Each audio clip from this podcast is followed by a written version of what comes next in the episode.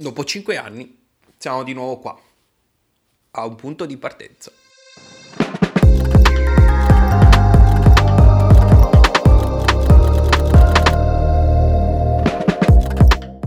Buongiorno, buon pomeriggio, buonasera, buon qualsiasi cosa sia mentre state ascoltando e vi do il benvenuto alla quarta puntata di Coffee Sport Stories, la seconda rubrica del podcast Game Coffee dopo Motorhome. Allora, Spero che vi sia piaciuta la prima puntata di Era Il, in questo caso 1994, e spero di registrare un'altra prima possibile, ma come vi ho già anticipato nella, al termine della, di quella puntata lì, ci vorrà un po' perché mi ci vuole un sacco a capire cosa mettere o meno, quanto stare su un certo argomento, senza diventare ovviamente monopolizzante e ridondante, quindi tutte queste cose qua.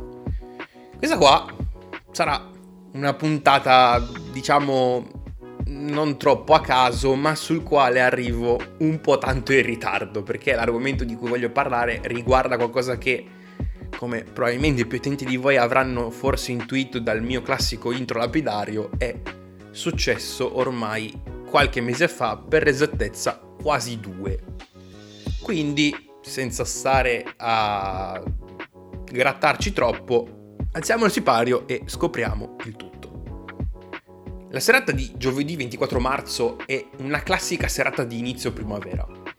Fa ancora tipo freddissimo perché non è praticamente finito l'inverno e intorno alle ore 23 l'arbitro francese Clément Turpin soffia nel suo fischietto per tre volte.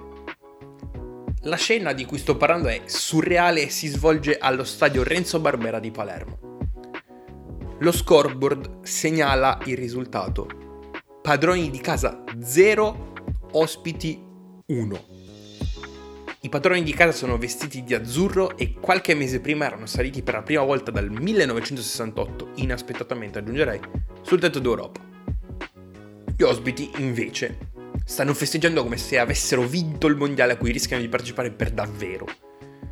Tenete conto che nel ranking FIFA si trovano allora al 67 posto. L'Italia ha appena perso con la Macedonia del Nord, battuti da un gol di Aleksandar Trajkovski, attaccante classe 1992, che gioca nel Al-Faiha, nel campionato saudita. Io sapevo stessero giocando, ma in realtà, come al solito, quando si tratta della nazione italiana non me ne è fregato un cazzo di niente.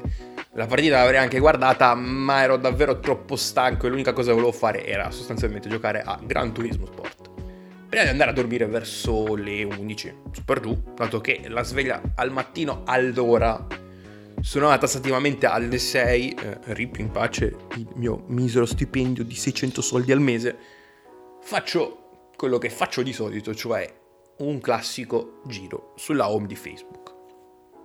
Primo post che vedo è quello di Gzim Chodraku, mio amico, autore del podcast Sport Diplomacy, nonché compagno di avventure di Conference Call, l'unico podcast in Italia sulla UEFA Conference League. Link in descrizione. Amico, amico, questo non è un plug. No, no, no. Comunque, il post di Gaz diceva, e cito testualmente, vi siete tolti di mezzo il problema del boicottare o meno il mondiale in Qatar. Passerete dei mesi più sereni, dai. Lì mi si è accesa la lampadina e mi sono ricordato della partita. Ricerca velocissima su Google e vedo il risultato. L'Italia aveva perso davvero ed era fuori dai mondiali per la seconda volta di fila. Ora, facciamo un bel giochino che piace tanto a tutti gli amanti italiani del gioco del pallone che si chiama Di chi è la colpa? Eeeh! Allora, nel 2017 la colpa era di Giampiero Ventura e del suo modo sbagliato di impostare la squadra. Ma a sto giro invece, colpa di Ciro Immobile, che a quanto pare ha sbagliato un gol a porta vuota?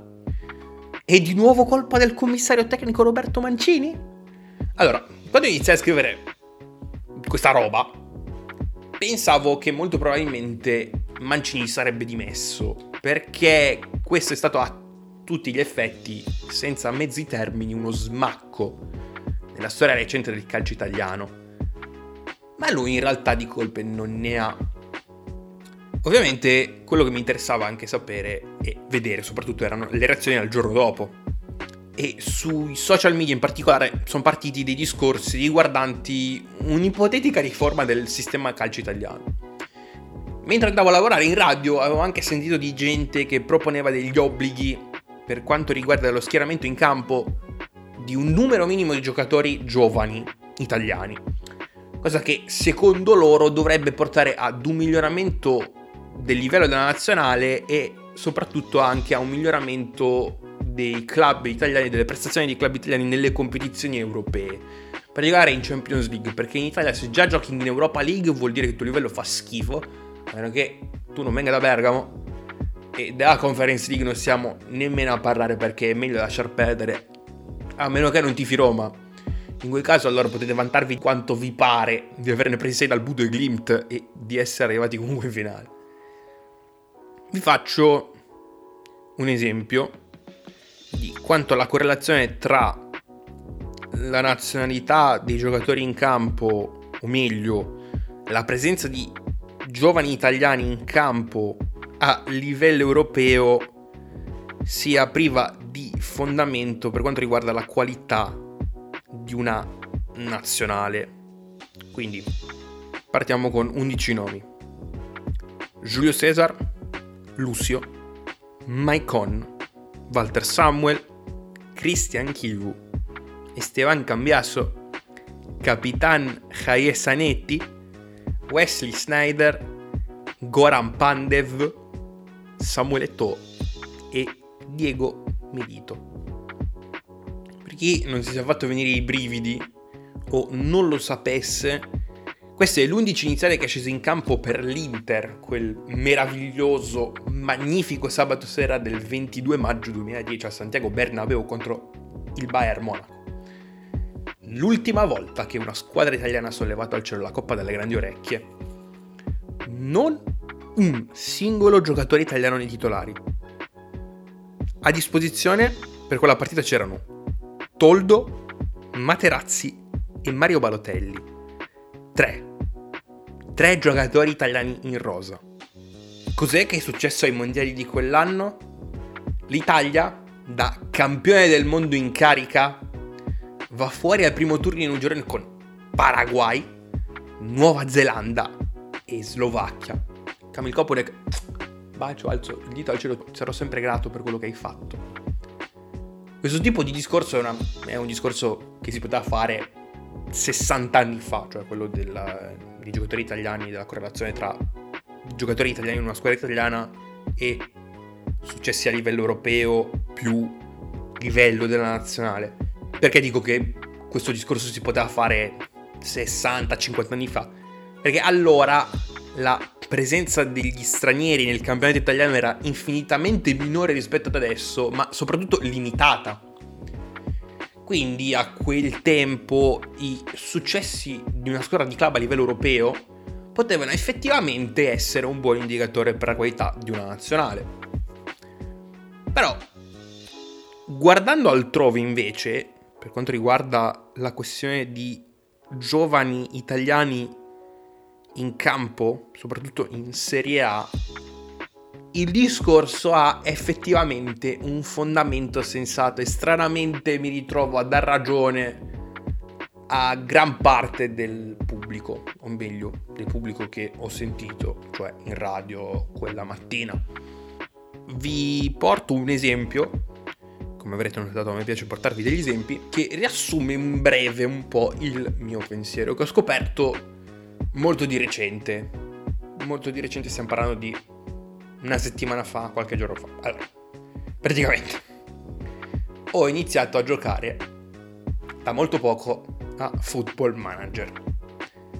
Siccome Football Manager non è uno di quei giochi su cui ti ci puoi mettere dal nulla e giocare, nel senso che è un gioco molto complicato, ha fin troppe dinamiche forse, e tutte queste dinamiche effettivamente hanno un impatto sui risultati che hai. Per chi non lo sapesse, Football Manager è un gioco in cui fai l'allenatore di calcio. Tu dai delle istruzioni ai giocatori, tu non li, non li controlli i giocatori direttamente, tu gli dai delle istruzioni, li metti in campo in un certo modo e loro fanno in base ai ruoli che gli imponi quello che si sentono di fare, o meglio, quello che sono capaci a fare. Quindi ho iniziato da molto poco a giocare. E siccome non sapevo bene da dove iniziare, ho guardato dei video su YouTube, ho seguito il consiglio di uno youtuber americano di football manager che si chiama Zealand. Quello che consigliava lui è sostanzialmente di iniziare con una squadra decente in un campionato che a livello di competitività non è proprio decente.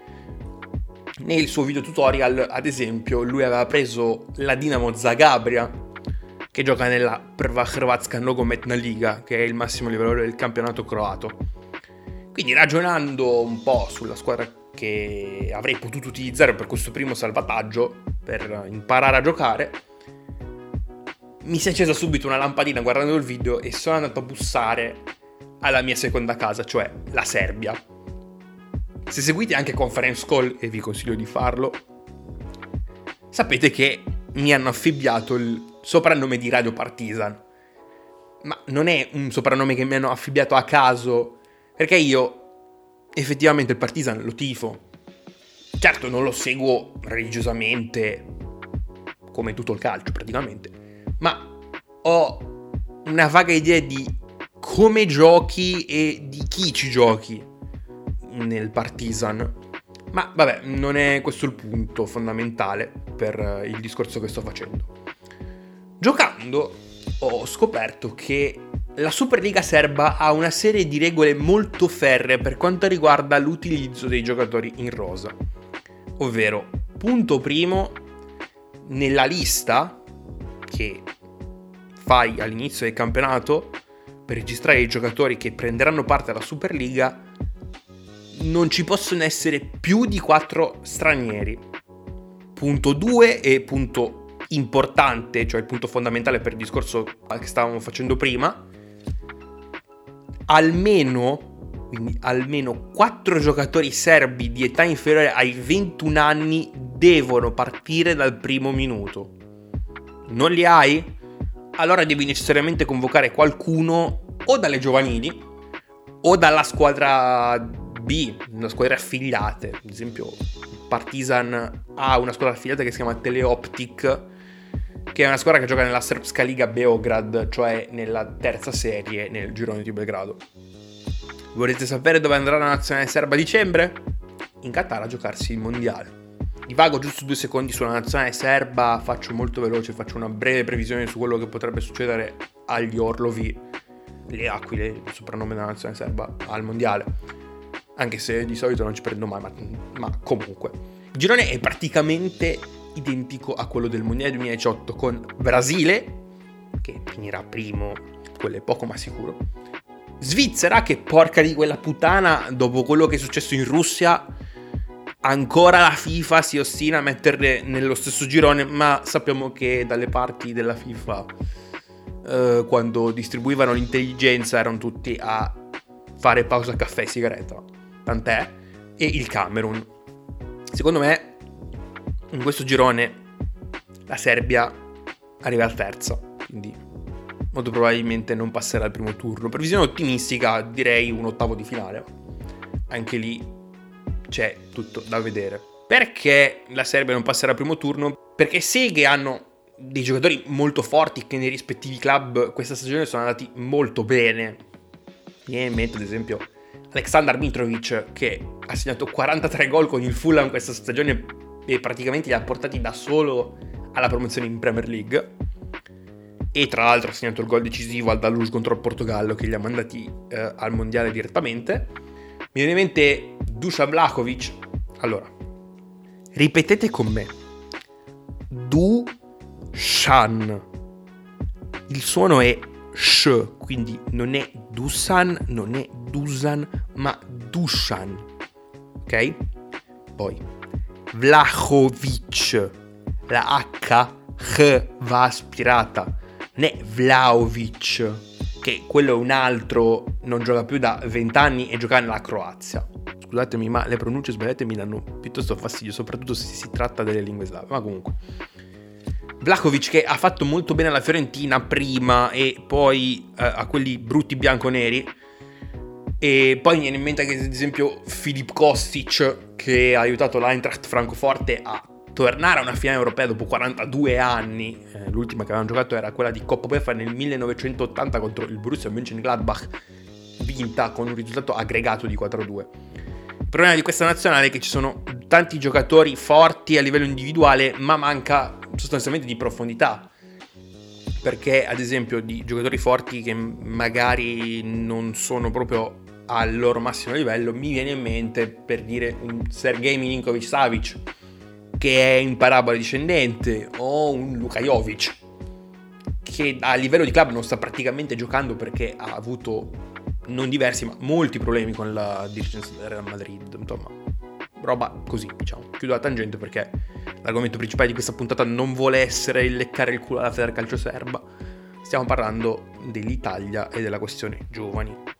Quindi, come vi ho appena detto, la regola che impone un numero minimo di giovani in campo in Serie A sempre se implementata bene, potrebbe portare a dei significativi miglioramenti per quanto riguarda l'arrivo di carne fresca in nazionale maggiore. Ma torniamo al discorso di un'eventuale riforma del sistema calcio. Allora, andiamo piano. Questo sistema potrebbe essere migliore? Certamente, su questo non c'è dubbio. Riformarlo, però, non è possibile per un livello molto semplice. Cioè la mentalità di chi lavora in un sistema così, che ho avuto l'opportunità, oserei dire purtroppo, di osservare molto da vicino lavorando con Sprint Sport. Giusto per farvi un esempio di ciò di cui vi sto parlando, durante questa stagione sono finito a vedere una partita di under 16 regionali, quindi giocatori classe 2006, 15 anni L'allenatore della squadra di casa, ovviamente non farò nomi, ha sostituito un giocatore al minuto numero 7. Non della ripresa, del primo tempo. Urlando una frase che mi è rimasta in testa, che è E adesso vediamo chi non c'ha voglia. Allora, alleni dei ragazzi di 16 anni. Stai allenando dei campionati regionali non stai facendo livelli alti, tipo giovani nazionali, oppure ti comporti come se stessi allenando una roba del genere, cosa cazzo ne so. Poi magari molto probabilmente è così.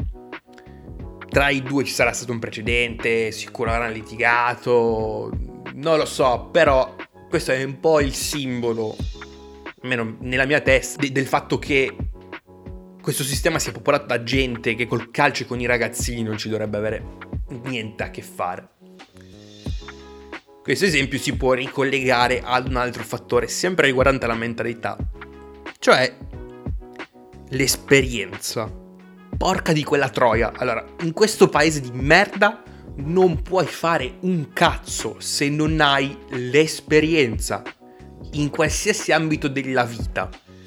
Io l'ho sperimentata questa cosa sulla mia pelle per quanto riguarda la ricerca di un lavoro perché tutti richiedono un'esperienza minima mm, che non puoi avere se hai 24 anni e hai studiato fino a quando ne avevi 23, per dirvi.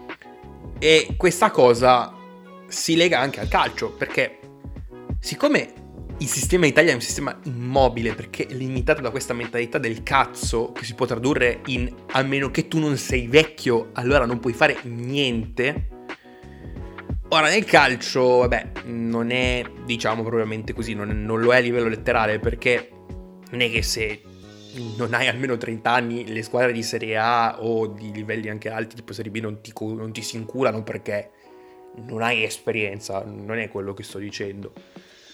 Quello però che voglio dire è che anche a livelli alti, appunto come ad esempio in Serie A, è molto difficile che un allenatore butti in campo un ragazzino nella primavera in una partita di campionato appunto perché non ha esperienza. Il problema è che così diventa un circolo vizioso ed è più facile cercare qualcuno da qualche altra parte, che sia un'altra squadra o addirittura un altro paese, che è già in qualche modo affermato, piuttosto che formare qualcuno e farlo diventare un giocatore adatto a quel livello di competizione. Nel caso della nazione italiana sembra sempre facile andare a prendere degli oriundi, cioè una roba che si faceva negli anni 30 o negli anni 50, piuttosto che portare su gente dall'Under 21. Tra l'altro io mi chiedo ancora perché in Italia ci sia un Under 21, dato che io da quello che mi ricordo vedo le squadre che vanno agli europei di categoria, vedo la nazionale italiana, ma quella gente lì, eh, in, magari in due, in tre massimo, vanno a giocare in Serie A a livelli anche abbastanza alti, gli altri invece fanno la B, chi fa la Lega Pro, cioè, quindi anche lì.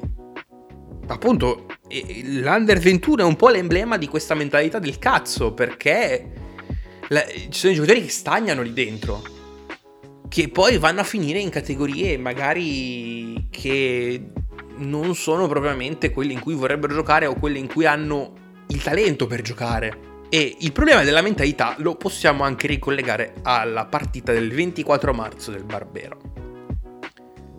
Perché l'Italia è riuscita a perdere in un match che sulla carta avrebbe dovuto vincere ad occhi chiusi? Perché dall'altra parte, molto semplicemente, non avevano nulla da perdere per i macedoni era già un grande, un enorme traguardo essere arrivati ai playoff, cioè a pochi passi da un mondiale di calcio. Quindi, quando leggete commenti del tipo che abbiamo perso contro una squadra di giocatori di promozione, che scherzoni che siamo, pensate che in realtà una mentalità del genere ti può far perdere anche contro giocatori di seconda categoria.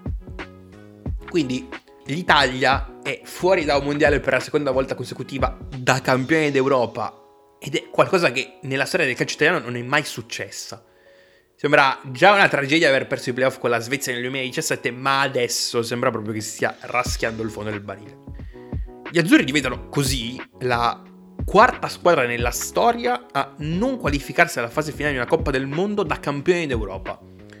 E vanno a fare compagnia a squadre come la Cecoslovacchia che da vincitrice dell'Europeo del 1976 non si qualifica Argentina 78 alla Danimarca campione d'Europa del 92 che non è andata a USA 94 e alla Grecia che ha vinto inaspettatamente l'Europeo del 2004 in Portogallo ma non è riuscita a qualificarsi per Germania nel 2006 e con queste parole chiudo la quarta puntata di Coffee Sports Stories.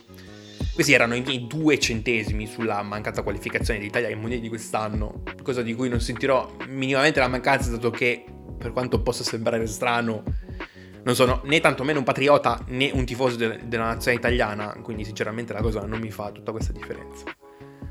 La prossima puntata non lo so, come al solito non so cosa farò, non so come sarà, uh, quindi perché questa era una delle poche idee che avevo già in mente, che avevo anche già buttato giù e che sono riuscito e ho deciso a, di portarvi su questo medium che si chiama podcast.